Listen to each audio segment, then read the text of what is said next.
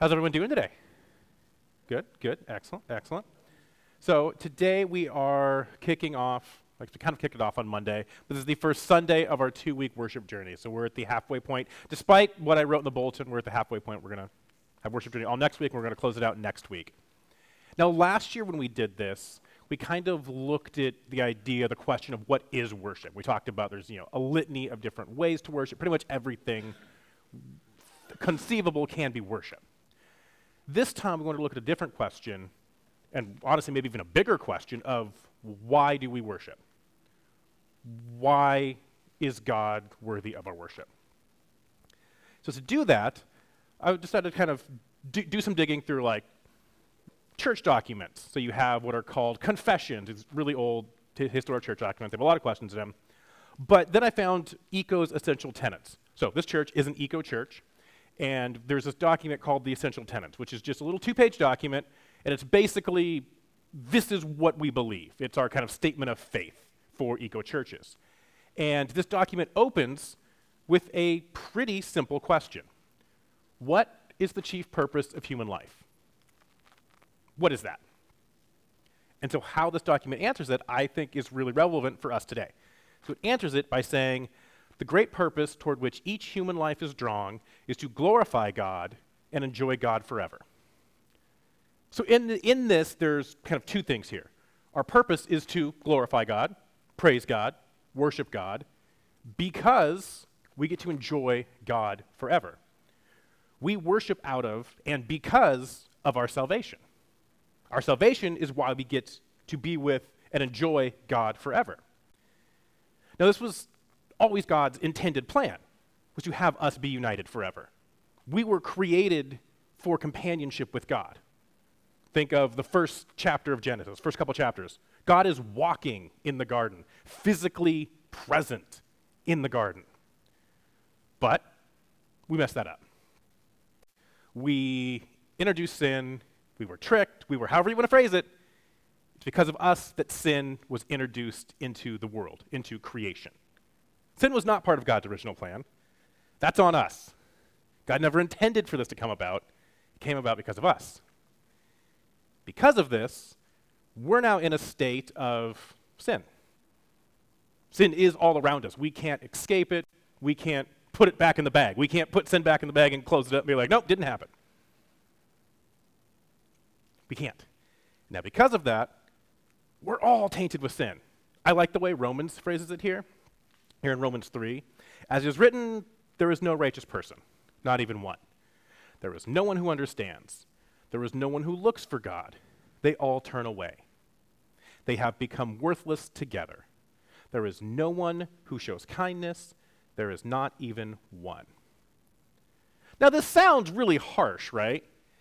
And I, you have to kind of understand this is talking on a larger level of, yes, we will have moments of individual kindness, moments where we are good. But collectively, over the span of someone's life, there's no one who's good. I think you could say over the course of a day, most people don't go a day without sinning, right? And so, because of this, we can't be united with Christ. God is perfect. And so, imperfection, us with sin, can't be around God. Sin just gets destroyed when it is with God.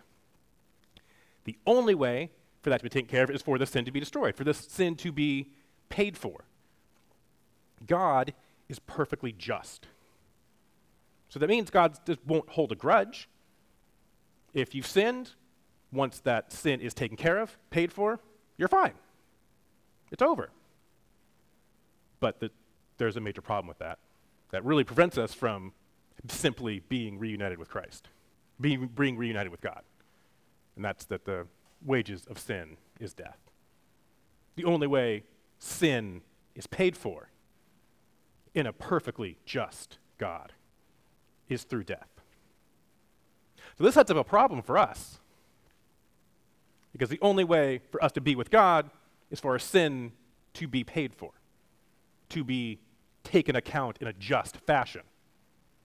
The only way for that to happen is for us to die. So there's no way we can be reunited with God in the situation. So this set up a choice for God.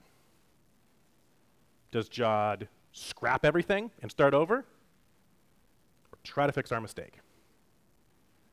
The way I heard it described once that I liked was God spent a long time making a beautiful painting, a beautiful, masterful painting. God poured so much love into it. So much of God's self went into it, right? We're made in the image of God, all of that. God poured so much into this painting. And as soon as it was done, the painting threw itself onto the ground and got oil and paint and everything all over it. So God was of the choice. Do I say, well, that was a good practice round, throw it out, I'm going to make a better version? No. God decided, um, we're going to clean this. We're going to figure out how to clean this painting to get it back to the way I intended it. And this is because of God's perfect love. God's perfect love would not let God abandon us and start over. And the only way for these two things to be balanced, God's perfect justice and God's perfect love, was through Jesus. And I love the way the writers of Hebrews talks about this. This is why Jesus is the only way we can get into communion with God. He, Jesus, is able to save completely those who come to God through him because he always lives to intercede for them. Such a high priest truly meets our need, one who is holy, blameless, pure, set apart from sinners, exalted above the heavens. Unlike the other high priest, he does not need to offer sacrifices day after day for his own sins and the sins of the, and the sins of the people. He sacrificed for their sins once and for all when he offered himself. I think there's two things here that kind of really stand out. The first one is Jesus interceding for us. We don't often think of intercession in this way. You know, the kind of boring definition of to intercede is to intervene on behalf of another in difficulty or in trouble. In Christian circles, we most often think of this as prayer, right? Intercessory prayer. We are bringing the prayer request, the prayer needs, the something to God on behalf of someone else. That's what we most, most often think about it. We don't really think about Jesus interceding to God on our behalf. But that's what happened. Jesus intervened for us.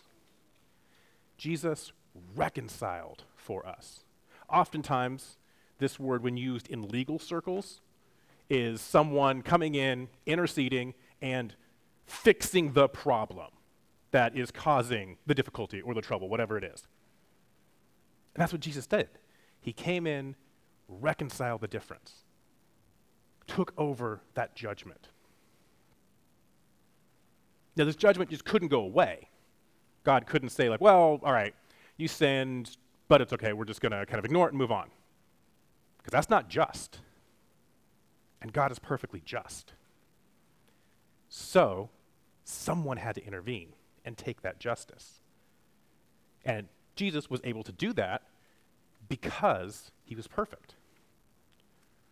Only someone perfect could fully intercede, fully take this justice you know, this passage talks about high priest. And this is getting at the idea that there was systems in place for things to intercede for us for our sins. There was a system of something could be substituted, could take the death for your sin. None of them were perfect. None of them were able to intercede for all of us forever until Jesus. That's what Jesus did. Jumped in and interceded for all of us. All of us. It's only a perfect person, God, would have the authority, the right to make this kind of intervention. And so this, this is why we worship. We worship because God did not let our mistake cost us everything. We worship because God decided to try to save the painting. God didn't think of us as a first draft to throw out. My mom used to always joke that kids were like pancakes, because I was the oldest. Kids were like pancakes. The first one always gets messed up, you kind of throw it out, and, and you get it right for two and three. That's not what God did for us. God decided to save the bad pancake. We're the bad pancake. And God said, No, I'm, I'm going to fix this. I'm going to make this right. And God did this himself, God's self. God sent Jesus to take care of that, to take this intercession for us. So that's why we worship. We worship because of God's love. Now, I want to go back to ECO's essential tenets real quick and read slowly through the entire paragraph that kind of talks about this. There's going to be some like big fancy language in here. Just don't let that freak you out. We'll, we'll, kind of go through it. We'll talk briefly about it, but just kind of, I want you to just listen to, I, I think this is a great description of why we worship. So the main question is, what is the chief purpose of human life? Each member of the church glorifies God by recognizing and naming God's glory, which is the manifestation and the revelation of God's own nature. We worship by seeing God's glory, by naming it, by pointing it out, talking about it, singing about it. God's very nature is worthy of our praise, warrants our worship. Because it's that very nature, God's perfect love, that saved us. God's very nature would not let us be thrown away. Each member of the church enjoys God by being so united with Christ through the power of the Holy Spirit as to become a participant in that divine nature, transformed from one degree of glory to another, and escorted by Christ into the loving communion of the Trinity. We worship God by being with God. Spending time with God is worship. By entering into the love of our triune God. By allowing Jesus to escort us into this family, this community, this divine community. We worship because God wants to be with us. God literally moved heaven and earth in Jesus to make that possible. God literally brought heaven to earth to make it possible for us to be united again. So we confess our faith not as a matter of just passionate intellectual assent, but rather as an act by which we give God glory and announce our membership into the body of Christ. Our worship is not a routine. It's not a payment. It's not something we do out of habit. It should be an excited and a passionate expression of our union with God. We worship because we can announce to everyone that we are part of the body of Christ. We are part of the family of God. We can shout that we were not abandoned. We were not cast aside for a, for a different version, a better version. That alone should be why we shout from the rooftops. That alone is worthy of praise. We praise because God chose to love. God chose to love us when we were unlovable when we were so marred with sin that it would have been easier to just start over. But God didn't do that.